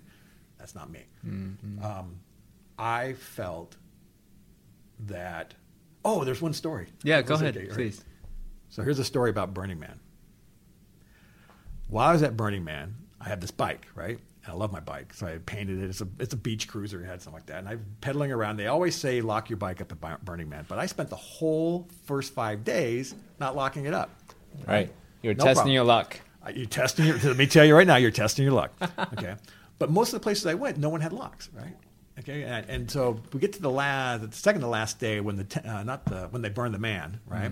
And it's a party. I mean, you- you optically, you can't take it all in. It is it is something to see. You just can't visually take in what's going on. It's so so amazing, actually. Hundred thousand people all around the burn, right? A lot of people fly in for that day, right? Just just a bunch going on. Go back out to work, find my bike, and it's gone. Right? Someone stole it. And I thought to myself, well, they didn't really steal it; they borrowed it. It's here someplace, right? Because you're not, there's no, no one's going anywhere, right? And by the way, Burning Man, there's some five to six thousand bikes left each year that they donate and they get rid of. But uh, so I was pissed for about five minutes, right? And so I start walking back. takes me a good walk to get back. You know how that goes. Yeah, right? yeah. It's, It's like- not a short walk. No, it's a couple. like miles. mi- it's a mile and a half back. It, it- it looks longer at night. Yeah, no, my when God, you're cold, cold, you're you're walking, hungry. man. You know, and I'm like, oh man, it's late. You know, everybody's having a great time, and I'm walking, and I got to carry a light with me now because I don't want to get run over. That's right. right? Because there's so much stuff going on. That's right. Um, so next morning I get up, can't find my bike. I looked all over for it, don't find it. It's, it's gone, right? So I'm with a couple of rangers at the very point watching the sun come up, right there at that main Playa Center there where they sell the coffee. Mm-hmm. And I'm watching the sun come. I'm having a great conversation with them. I said, told them about the bike, and they yuck, yuck, yuck. Should have walked it up. I go, hey, thanks, man. All right. So I decide I'm going to walk out to the temple one last time, right? And it's a long walk. Mm-hmm. I start walking, and there's an art installation about 400 yards out, and I had not seen that one. I didn't stop at that one. I decided to detour over there, and I start walking towards it and walking towards it, and there's a bike. It's laying on its side, and I go, "Oh, that's interesting." And I get closer and closer. It's my bike.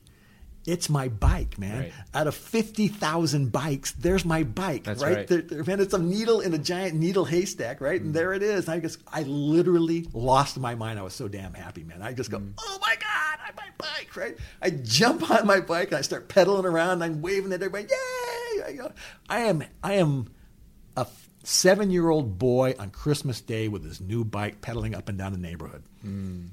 I was I was so lit up hmm. emotionally having found this bike that the Playa had gifted back to me. Right. There is no other way. You have to be at Burning Man to understand how rare 0.0001% chance of me finding my bike. That's amazing. It's amazing. And I just jumped on it and started pedaling. And the buddy I came with, he was way off, something like that. And he and I, I was yelling, hello, hey, good morning, everybody, like that. And I ran right into him as an accident, yelling, hello, hello. And I go, oh, Steve, oh my God, Mm-hmm. right? And he was the guy I connected with at such a deep level that, Mm. You know, good friend, 25 years, one of my, one of my men. Mm. And it was such a good story, man. I just love that. So actually, let's let's unpack that a little bit more. Mm-hmm. There's so many stories like that. yeah. To me, it's quote unquote miracles. It's miraculous, right? It's it's infinitesimal. I mean, it's not infinitesimal, but it's close. It's to pretty that. darn small. It's pretty darn small. Chance of finding a freaking bike out of the whole place of Playa. Right. What did you learn from that? What's the takeaway lesson? To let go. To let go. To let go. Let go of what? That my attachment to anything that I brought there, including the bike, right? And that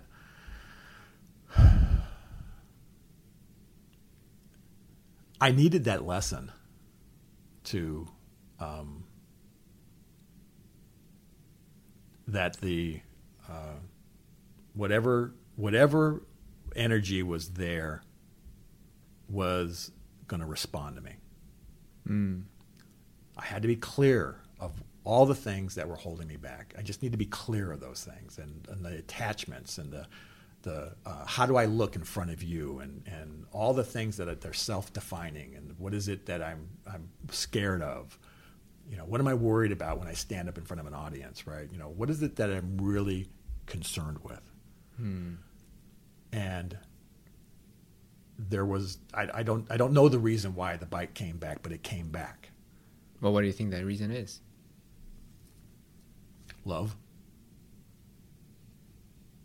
Like I like I stepped into something that was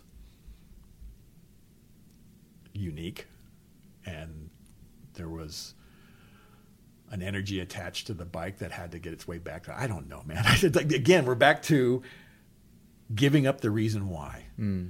Right? The gift was there. Here's the gift. Are you going to take it? Ah, so the lesson. I, want to just really unpack. Yeah, yeah. No, I'm going with you. So, so you give up the attachment, and then then you're gonna get the gift, whatever. whatever gifts are there. Right, are when I there. Hmm. let go of what I think makes me happy, the things that make me happy show up. Okay, and and and trying to figure out why the bike is back is like me trying to figure out how to measure love. Hmm. Okay, I I don't know, right? And if I if I let go of these things, right, I, I'm able to accept what's coming at me, which is so much more powerful, which is so much more relevant. It's it's it's the flow, Right. you know, and I I don't even know where to start with that other than say yes, right? Yeah. When I was uh, I'm gr- I grew up Chinese. Well, I'm I'm, st- I'm still Chinese, You're still but I grew up in in the you Conf- feel- you're China, right? right right. Okay. uh, I grew up in the Confucius teaching system. Okay. and it's all about tradition, respect the elders. There's a particular way of behaving and acting, a la sovereignty. Know, you know, there's a particular path. You follow this path, and life will be great, kind of a thing. And uh, I also learned uh, about this uh, crazy guy named Lao Tzu. Datsu. Right, he wrote the Tao Te Ching. I'm quite familiar with it. Right, and it's a beautiful writing. I'm reading it again this time. And to me, he was just some crazy guy who talked about this mysterious thing called the Tao. I was like, I don't understand any of this stuff. That it's beyond me, right? When I was growing up, but the older I get, the more I realize this Tao, the way. Well, if you can describe the way, is not the way Not the way. in the infinite possibility of life, if you can point to it and say that's what Robert Christensen is, the fact that I say it, that's in itself, it's that only limits you to whatever I say you are. Right. And similarly, how I s- describe myself, we're infinite beings living a human life. And how can I let go of things that don't serve me anymore, such that I can continue to manifest myself the way that I want to in the infinite possibilities and following that flow. And I know that for the people who's listening to this, maybe like, what the heck is CK and Robert talking I, about? I tell you, I mean, the, the Tao, the Tao Te Ching is, is, you know, there's there's three or four books that are my all time all time. That's one. Uh, The other one is Meditations by Marcus Aurelius. Okay, um, Why? Why is that? Like, why is that? very. It's a very leadership book. It's about community. Um, what's good for the individual is good for the community. Um, he has a very famous meditation called the, obst- uh, the obstacle is the way. Right, the thing, the impediment to advancement is the advancement. It's very Taoist thinking, right? Right, right. The obstacle that you're trying to get through is the uh, is the reason why you're going through it. Right, Okay, so you have to go through it. right. Um, The journey, the, journey, is the journey. journey, It's right? not the final finish gong and when the Right. song is uh, the doing the song. That's right. Yeah, it's the a whole song. It's the whole thing, The right? whole and, the, notes. and the end is part of the journey, right? right, And, uh, So, Meditations is one of those books I was I was turned on to by accident. I was visiting the Getty Museum in um, the Antiquities in Malibu, Mm. and I found it on the shelf. There was a, a bust of Marcus Aurelius there, and I found a book and it said meditation. So I started flipping through it, and there are these little short, you know, paragraphs, things.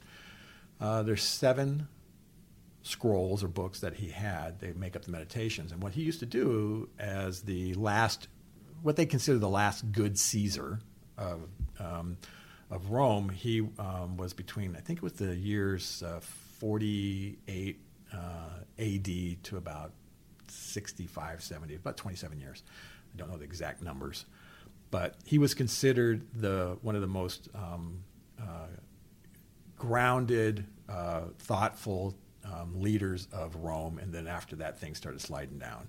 Um, but he used to carry around these teachings, these scrolls, wherever you go, and he would read them and he would write about them and he, like that. So um, he passed. The scrolls disappeared, and then they were found again. I think in 300 A.D. in the Constantine era, they copied them and kept them.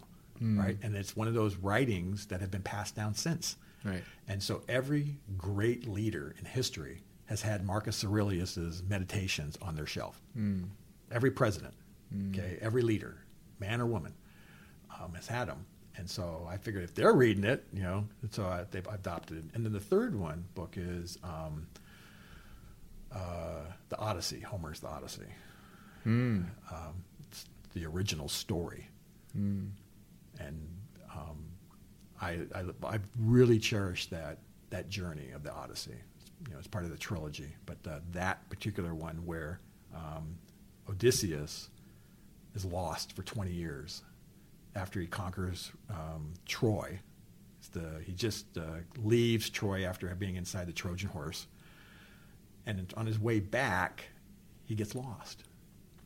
And it's all about how the gods are giving him all these things that stop him. Um, Poseidon um, really is pissed off at him because he's fortunate. He has the favor of the um, all of the other gods to help him along, but Poseidon's a really pissed off dude, right?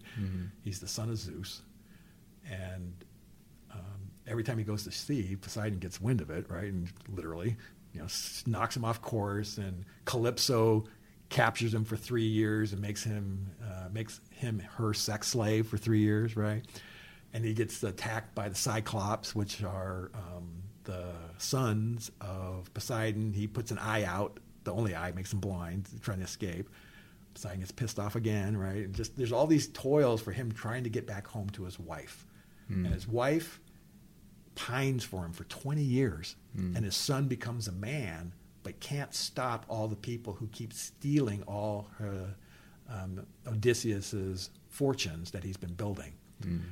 And so there's a fight at home that he can't get to, and the son doesn't uh, has to become a man to try to defend his father's castle. And there's all these classic, classic human things that go on in this story about how we have to go through the obstacle to get to where we need to go. So those these are really powerful uh, books and meditations for me. Thank you for sharing that. Now there's a car out there with the Odysseus. That's mine. Play, I figure you love it that much. Yeah. I, well, I got the license plate because uh, um, it's just a reminder every time I see the license plate that says Odysseus. You know, it reminds me that I am a man on a journey. Okay, and there is purpose to my journey. I am serving my home. I'm serving my my wife and my children and my and my community mm. and the world. And there will be challenges. There will be the quote the gods mm-hmm. sending things my way that are going to cause me to work. They're going to cause me to have to go over the next obstacle, go through the obstacle, whatever I have to do. And that's just life. That's go back to classic, uh, you know, Joseph Campbell and the hero's journey, right? That's mm-hmm. fundamental. So um, every time I see it, it gives me a grounding that I'm not unique. Mm-hmm. The world's not out to get me. It, it's just our journey. Mm-hmm. You know, this is this is the flow, right? Back to the mm-hmm. Tao, right? it's all connected. You know, just be in it. So following that on that, and then we'll probably wrap here. Everyone's on their own journey, Right. man and woman, child. As someone whose purpose in life is bring, in my words, elevate consciousness to accelerate to help them with their journey. Mm-hmm. How do you identify someone who is on their path and ready to receive the tools, the wisdom, versus someone who is not? They ask. They ask. I Going back to what you were said, That's they right. make the call. They make the call. If they call you, they're asking. Hmm. If they, when I was younger, I felt it necessary for me to share my opinion, whether you wanted to hear it or not. Mm-hmm. You know, CK, you should do this. Mm-hmm. Right? You know what that does to people? Pisses them off Mm. because uh, you're judging them when you do that. I have found the most. I found for me that the best students are the volunteers. Say more about that. They raise their hand. They say, I want to know more. Will you teach me? Mm. Can I be your client? Where's your book? Would you sign it for me? I want to read it. Mm-hmm. Right? That's those are the people who want to hear what I have to say. Mm-hmm. I spent a lot of my time trying to convince people who don't want to hear what I have to say Mm. about what it is I'm saying. Mm. That goes nowhere and it frustrates me. Waste the energy. Waste energy, right? I'm mm. not flowing. I'm not flowing. I'm trying to flow to some place that doesn't want flow. Mm. And that's a huge lesson as anybody, a man or woman, that if, if you want to have significance in people's lives, turn and face those who want to hear what you have to say. Mm. They will be tapping you on the shoulder. They may not be the people who you think who you should be talking to, but my realization is that the people who are tapping me on the shoulder today, they're all in the technology industry. All of them. Mm. Following flow again. They're, I'm, I'm just going towards the direction of which I'm being tapped on the shoulder. Go where you're celebrated, not where you're tolerated. That's a great saying. Yeah. That's a great saying. I like that a lot. Yeah. Close on that one. Yeah. Let's do that. Um, thank you so much. You're welcome. I acknowledge you, Robert, for sharing to go to different places, uh, things that we probably didn't anticipate. And go, we, we went with flow. yes, we did. And really acknowledge you for sharing in a very vulnerable, very authentic, very transparent way about your own journey, your own hero's journey, your commitment to make a difference in in people's lives, specifically technologists, to really help them elevate their game, right? And then therefore, as a way, like that's the hook, but as a way to elevate their self worth. Their self worth. Yep. I really acknowledge you for that mission. It's a beautiful, beautiful mission. So, pe- if people want to find out more about what you're up to, take your workshops, buy your books, uh, have you uh, as a as a as a coach, where do they go? So they go to motiveforlife.com. That's M O T I V E F O R L I F E.com. Motive for Life. Contact me there.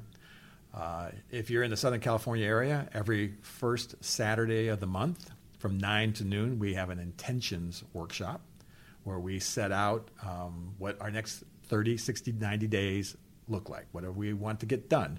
And it's a, it's a visualization using um, sketching and drawing techniques where you draw out the basic language of how you want to see the next days unfold as opposed to writing a bunch of words.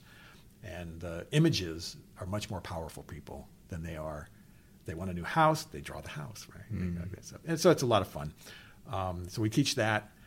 Uh, and the book is available on Amazon, Kindle, and paperback. It's called The Bug in Our Brain. Uh, it's done quite well this past year. I'm very pleased with that as well. So there's a lot of techniques there.